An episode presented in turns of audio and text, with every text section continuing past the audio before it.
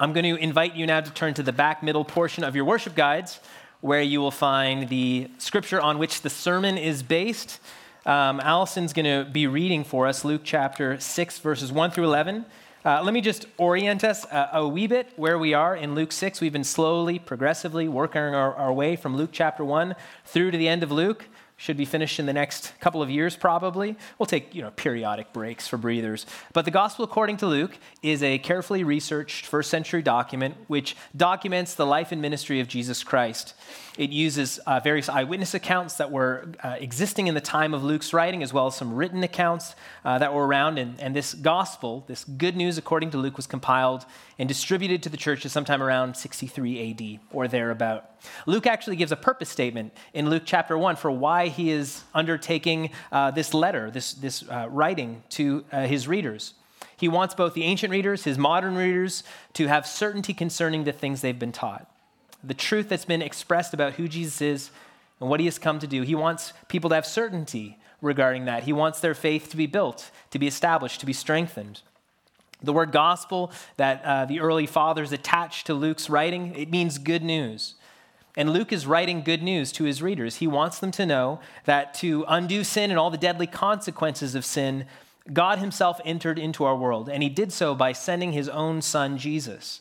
And through faith in the life, death, and resurrection of Jesus Christ, sin and death can be overcome. This is good news to us. And so in Luke chapter 6, Jesus has begun his public ministry. He's out, he's teaching, he's doing some miracles, some healings, but we're in the very early days of Jesus' public ministry. He has a few followers, not a ton, but his reputation is slowly growing. Allison. Luke 6, 1 to 11. On a Sabbath, while he was going through the grain fields, his disciples plucked and ate some heads of grain, rubbing them in their hands.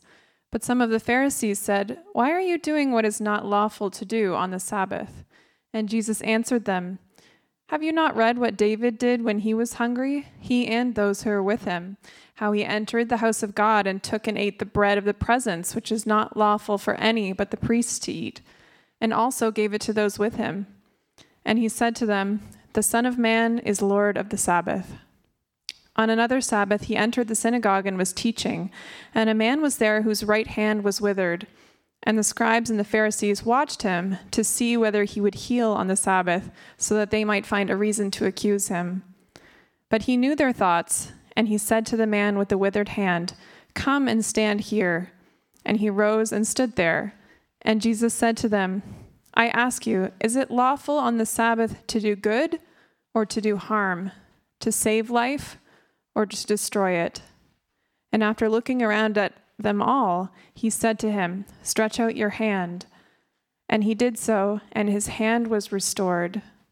But they were filled with fury and discussed with one another what they might do to Jesus." This is the word of the Lord. Thanks be to God. Let me pray for us again. Father in heaven, thank you for gathering us, for giving us this incredible gift, this early record of what Jesus has done for us and for our salvation.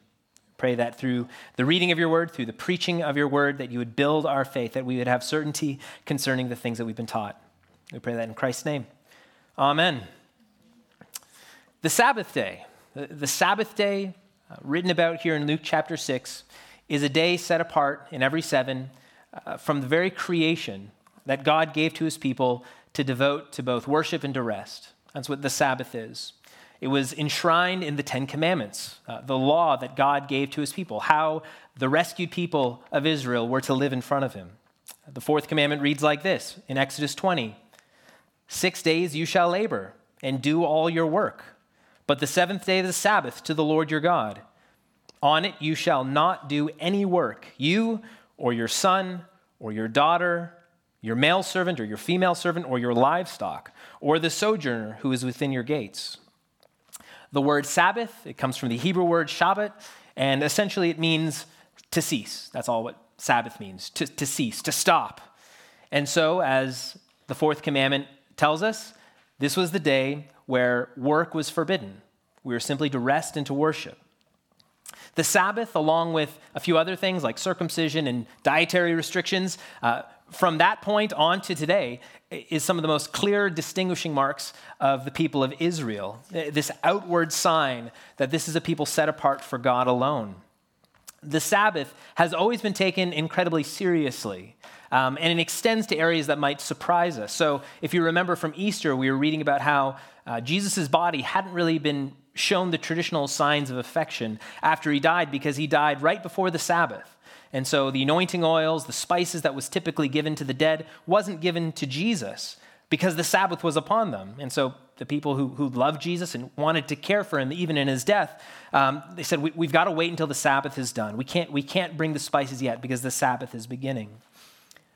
And so when we get to Luke chapter 6, and it appears to the Pharisees that Jesus is breaking the Sabbath, this is a big deal. It's very important what's going on here. This is high stakes. The Pharisees, you see in Luke chapter 6, they get right on Jesus' case. Like, they don't give him any space. Hey, you are not supposed to be doing what you're doing on the Sabbath. You are working. You are not obeying God. Who do you think you are? But here's the problem. The Pharisees don't know who they're talking to. They don't know who Jesus is. If they knew who they were talking to, they would listen to Jesus instead of talking down to him.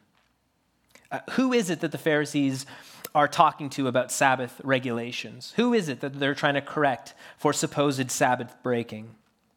If you look down at verse 5, Jesus describes to the Pharisees who he is. He says, the Son of Man is the Lord of the Sabbath. The Lord of the Sabbath. This is actually only the second time so far in Luke's gospel that Jesus has referred to himself as the Son of Man. This is actually Jesus' favorite self-referent title for himself. Jesus is saying, I am not a mere Sabbath observer or participant. I am the Lord of the Sabbath. And that Greek word for Lord, kurios, it means master or ruler or the one who has authority. It's often used to describe God himself and his lordly supernatural rule over all things. The Pharisees, to their credit, I mean, they're highly educated, well-respected religious scholars. And so they might be considered high-ranking managers of the Sabbath or supervisors of the Sabbath. But one title they couldn't claim for themselves is that they are Lord of the Sabbath. Jesus is. That's who he is. Jesus being Lord of the Sabbath is meant to change the way we understand the Sabbath, the way that we operate on the Sabbath. Because Jesus is Lord of the Sabbath, it gives this day of rest a particular shape and tone, which is very different from the way that the Pharisees wanted to give shape and tone to the Sabbath. Who Jesus is as Lord of the Sabbath, it means something to us. It is meant to change us on a heart level. And in our text, we're going to see that it does so in three ways. So this is the outline. Part one, Jesus is Lord of the Sabbath, so understand the Sabbath biblically. Jesus is Lord of the Sabbath, so understand the Sabbath biblically. I don't know if you know, but it's somewhat contested in the church, this very question. Do Christians even have to keep the Sabbath? Is this still a requirement for followers of Jesus? Let me refer to the Ten Commandments series that we already went through. I'm kidding, not a lot of you guys were here for that. I'm looking around. But we landed on the affirmative on that. Yes, the weekly practice of Sabbath rest on the Lord's Day is still a requirement for God's people. It is how rescued people live, by taking one day off in the week to worship and to rest. Far from abrogating or canceling the Sabbath for Christians, the New Testament, throughout the New Testament, and Jesus here in particular, reinforces and restores the Sabbath, shows and demonstrates how the Sabbath is properly practiced. But as you and I know, as we can read here in Luke chapter 6, the Sabbath in our time and in Jesus' time is often mangled pretty severely. It's distorted. It's easily misunderstood or abused. And so the task for us, the task that Jesus gives to us in Luke 6, is to understand the Sabbath or the Lord's Day biblically. If we want to understand the Sabbath, if we really want to understand anything that's in the Scriptures, we have to actually go to the Scriptures. I'll tell you what I mean by this. The Pharisees say that the grain snacking that the disciples are involved in here, they're going and they're plucking heads of grain, they're rubbing it to remove the husk, and they're kind of popping it in their mouth as a little snack. They're saying, what you're doing is not lawful. That is work. And so they're saying, God has condemned your actions by the law. You are a Sabbath breaker. The Pharisees are saying, we got you. You're Sabbath breakers. You're doing what must not be done. And the question for us and for the disciples is that true? Does the fourth commandment actually teach that snacking on grain while you're walking, this is similar to probably like walking along a path and plucking berries and eating them, is that a work that is condemned by God? It's a good question. Maybe a bigger question that is, how do we actually settle questions like that? I mean, we can sit and think about it for a little while. Really, what should Christians do when they're trying to settle any question they have about the Bible? Some command that's not very clear, some nuance that we don't quite understand, that there might be differing opinions on. How do we figure out? Do we flip a coin? Do we just each decide in our own hearts what's best for us, what our personal preferences are on the Sabbath and live that way? Look at verse 3. This is classic Jesus. This is Jesus' line. Have you not read? Poses that question to the Pharisees. Have you not read? What Jesus is doing is he points the Pharisees to the Bible. What Jesus is doing here, this has been called the rule of faith. It's a principle in interpreting difficult scripture, interpreting scripture with scripture. That's the rule of faith. Jesus teaches us that if you want to understand something in the Bible better, it's best to use the Bible to interpret the Bible. See, sometimes when we approach scripture, when we approach commands that we don't quite understand, we try to read it simply with our own eyes or our own conscience or our own background, or we use the eyes of our culture or with our peer group, or maybe there are particular academics or religious scholars that we really like. But when we read the Bible, when we try to figure out problems or disagreements this way, it leads us into all kinds of trouble, and we can see that contemporarily. We can also see it historically. The Pharisees, in their day, they had a broad a body of rabbinic teachings, Jewish scholars who had spent a lot of time reading the scriptures and trying to understand its meaning. Today, it's called the Talmud. And what they did was, when they had a question about the Bible, they would consult the rabbi's previous interpretations, and that would inform their practice. So when it came to the Sabbath, one author gives us this example. The rabbi said that tying a knot on the Sabbath was work, and so was prohibited. But the prohibition was much too general, and so it became necessary to state what kinds of knots were prohibited and what kind were not. It was accordingly laid down that allowable knots were those that could be untied with one hand. A woman could tie up the strings of her cap, those of her girdle, the straps of her shoes and sandals, and so she could tie a pail over the well with a girdle, not with a rope. And so there was this attempt by the rabbis to understand the fourth commandment and other commands like it, and it led to all kinds of interesting, winding trails. But what Jesus says here is the best interpreter for the scriptures is the scriptures themselves. Other than going to the Talmud or another body of teachings to try to understand difficulties in the Bible, think of some responses that Jesus might have given to the rabbis at this point. He could have just said, it's not a big deal. Look what we're doing. We're just eating a few pieces of grain. Grow up, cut us some slack, please. Or he could have said, hey, what I'm doing in my time is none of your business. All right, you pay attention to yourself. I'll pay attention to myself. Or he could have said, that's your opinion, man, but I've got my own opinions about the Bible, so let's just agree to disagree on this. A couple different options for him. But instead of arguing in any of these ways, referring to the rabbis or looking at his own conscience or some other source of authority, Jesus argues from the Bible. He wants God's people, he wants the Pharisees to take what the Bible says seriously, to let the Bible decide the case. And so if we look at the case study that Jesus is going through, it's from 1 Samuel chapter 21. If you were to go there, you would see a story about how on one Sabbath day, the great King David, who was lauded and respected by all of the rabbis, he was on the run in the wilderness from King Saul, who wanted to kill him. And David and his men, they ended up in the city of Nob, which is a city of priests. And the only food that was available, the only food that was on hand, was bread that had been previously used in the temple. This is called the bread of the presence. And this, Jesus notes, in the law, is only to be eaten by priests. But David and his men are hungry. There's a case of necessity here. There's real need for food. And so the priests in 1 Samuel give the bread to David, and David and his men eat it. This is kind of an argument from the lesser than the greater that Jesus is giving. If the Pharisees find no fault in great King David and his men who on the Sabbath ate holy bread, which is only for the priests, why would they find fault in Jesus and his disciples who, when hungry on the Sabbath, ate the most common of snacks. And the conclusion that Jesus is trying to draw is plain. Of course it's lawful to have a snack on the Sabbath. That is not a work. The Sabbath was a day for rest from your normal labor. It wasn't meant to prevent works of necessity like we see here, like eating or preparing a meal. So if Jesus is Lord of the Sabbath, which he is, we have to go to his word to understand the Sabbath. And I wonder if you read the Bible like this, if this is your approach to God's word. Do you read the Bible like God actually has authority over you, that his word is binding on you? Do you say, whatever the scriptures teach, that's what I'll submit to?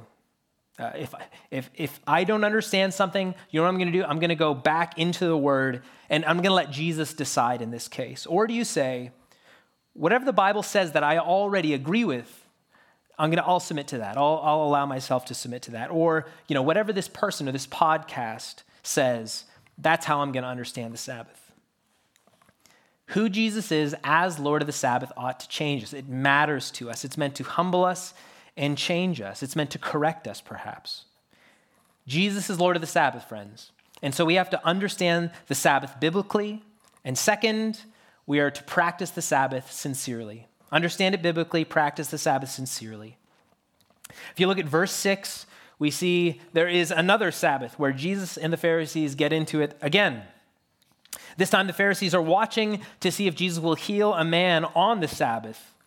Along with harvesting your own snacks, they considered healing or perhaps like any kind of medicinal work. Sorry to you residents who are here.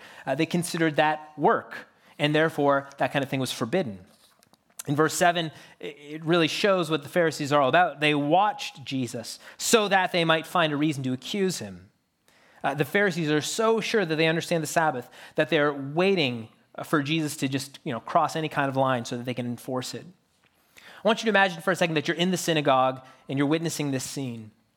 I think perhaps if you didn't have Luke's perspective or Jesus' perspective, just looking on the outsides, the Pharisees wouldn't seem like that bad of people. They might seem like very serious, very devout folks that you could respect.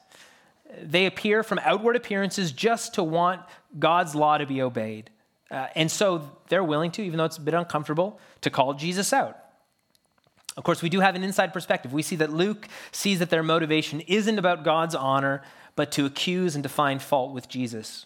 If you look down at verse 11, at the end of this episode, they're furious with Jesus, and they begin the first steps and many steps that will lead to Jesus' eventual death. These are men who, though externally appear very religious and devout, inwardly they're filled with bitterness and envy and violence. Their religious practice, such that it is not a heart-transforming power. It's not softening them, but rather their religious performance is becoming a weapon that's being sharpened to use it against other people. They're not trying to keep the Sabbath so they can honor God, they can live in a relationship with him, but so that they can play moral gotcha with people who are breaking the Sabbath in their perspective. This is a religion that, again, looks very serious and devout on the outside, but Jesus sees right through this kind of thing. He sees right through it. If you look at verse 8, what's Jesus' response? He knew their thoughts. This is Jesus, the Lord of the Sabbath, looking past the outward, seeing the inward. Jesus is no mere mortal. He's not someone who's impressed by your appearances. He is Lord of the Sabbath, and so he knows your heart. And so each of us should be very wary of external religiosity. External religiosity makes secondary issues primary, primary issues secondary. In another place in the Gospels, Jesus goes on the attack against the Pharisees' external religion. He notes that they tithe, as in they give to God mint and dill and cumin. They don't only give money, but they tithe from their spice rack to God. Yet they've neglected the weightier matters of the law. They neglect justice and mercy and faithfulness. And so Jesus chastises them. These you ought to have done without neglecting the others. This is external religiosity, something that all of us are tempted towards, latching onto a few secondarily important but externally attractive elements of the faith, while the primary issues, those that God says are deeply and profoundly foundational to the faith, are neglected. Here's an example for us. Attending church, coming here on Sunday, love seeing you all, going through the movements of our liturgy, standing at the right parts, singing at the right parts, kneeling at the right parts, extending your hands to receive the benediction. This is all good. just as it was good for the Pharisees to tithe and to give to God. But this isn't enough. Unless these good but secondary external actions are tied with personal faith and love for Christ, a commitment to turning away from our sin and living a godly life, these which are essential and primary issues, these external actions, again, as good as they are just perfume on a corpse. They're lipstick on a pig or whatever other image is helpful for nailing that home. Friends, you can very easily fool me with external appearances. It's not too hard. But Jesus isn't fooled by how religious you look on the outside. He knows your heart. So you have to be wary of external religion. And so when we practice the Sabbath, which we ought to, we have to practice it sincerely, from the heart, asking God to humble and to help us so that we can obey rightly. This is something that is only by the Spirit, something that we need a lot of help with, something that we can encourage each other with. Jesus is Lord of the Sabbath. And so that means we have to understand the Sabbath biblically, keep the Sabbath sincerely. Third, do good works on the Sabbath regularly. If Jesus is Lord of the Sabbath, then we ought to be doing good works on the Sabbath regularly. If the story of David tells us that works of necessity, like snacking on the go, are permitted on the Sabbath, the story of the man with the withered hand tells us that good works are always permitted on the Sabbath. This is the second of the two stories. One commentator describes the environment that the Pharisees had created in the first century on the Sabbath. And he writes, "One could scarcely move a finger without making the conscience tremble." My mom kind of describes what it was like to grow up in a strict Sabbatarian home. As a child, she would describe Sundays as the worst day of her week.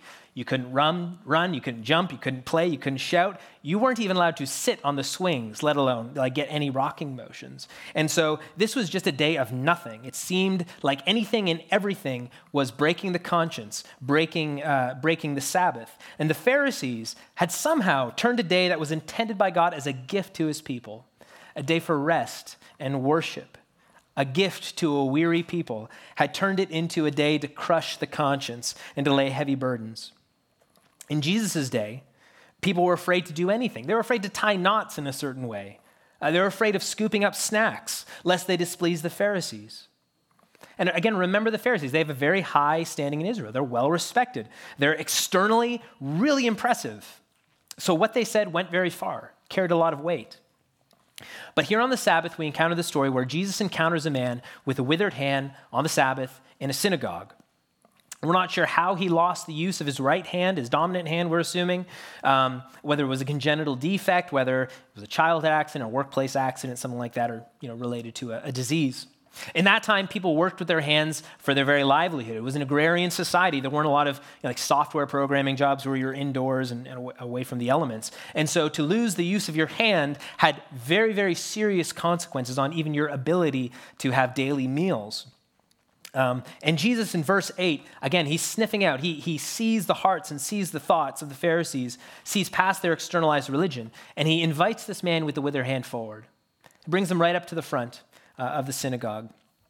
And he asks this fateful question. If you look at verse 9, with everyone listening, Jesus said to them, particularly the Pharisees, "I ask you, is it lawful on the Sabbath to do good or to do harm, to save life or to destroy it?" What's the answer? Is it permissible to do good works on the Sabbath? Yes. Pretty glad nobody shouted no.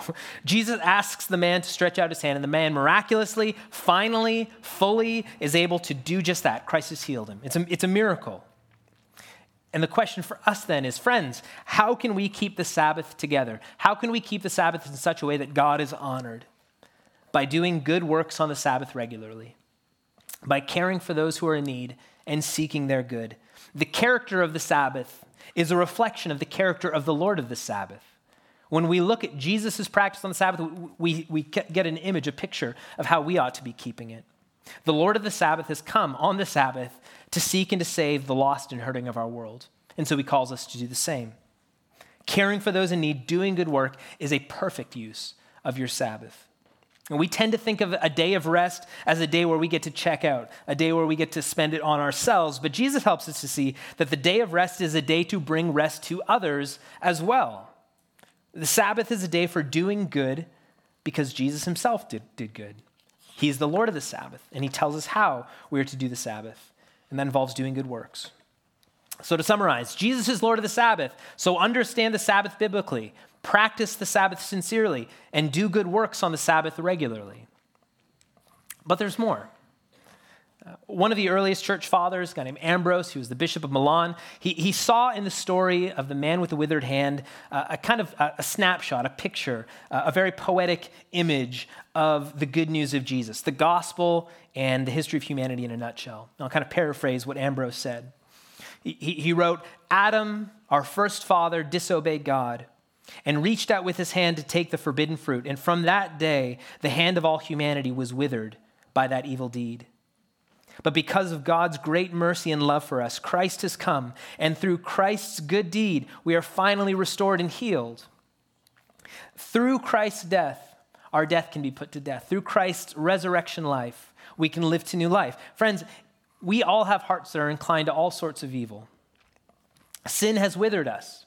It has caused a cessation of proper function in us. We are no longer able to do the good that we wish we could do, and we end up doing the evil that we wish we wouldn't. And so instead of understanding the Sabbath biblically, which we are called to do, we sit as judges over the Bible and over others. And now we're unable to understand left from right.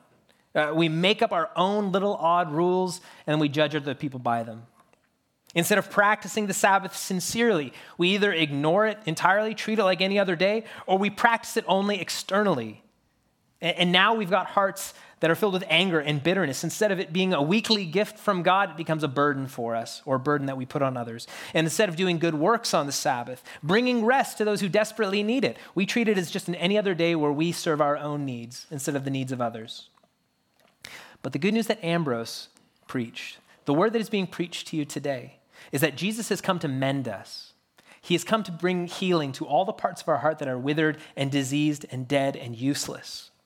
He has come to heal your proud, your bossy, your selfish, withered heart so that on this Sabbath you can worship and rest finally. The Lord of the Sabbath himself was broken for your sin so that your sin could be broken finally. So now, the Lord of the Sabbath invites you, he invites all of us to come to him, to be healed, and enter into the rest and worship that he has prepared for us. So may you today on the Sabbath rest and rejoice in what Christ, the Lord of the Sabbath, has done for you. May you read the Bible with humility and curiosity and with trust, believing everything that God teaches you and obeying the same.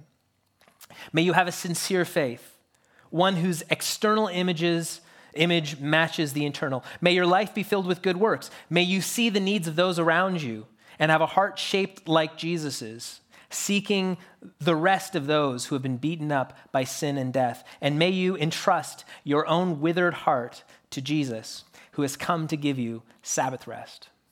Let's pray. Father in heaven, we thank you for your love for your people. You saw us withered and tired and weary. And in your love for us and in your mercy, you didn't condemn us and cast us aside, but you sent your own son to give us life, to give us healing. Father, I pray that you would help us, your people, to enjoy Sabbath rest today on the Lord's Day and every week. Thank you for this great gift, Lord. Make us wise unto salvation. Give us the peace that comes from Christ. We ask that in his name. Amen.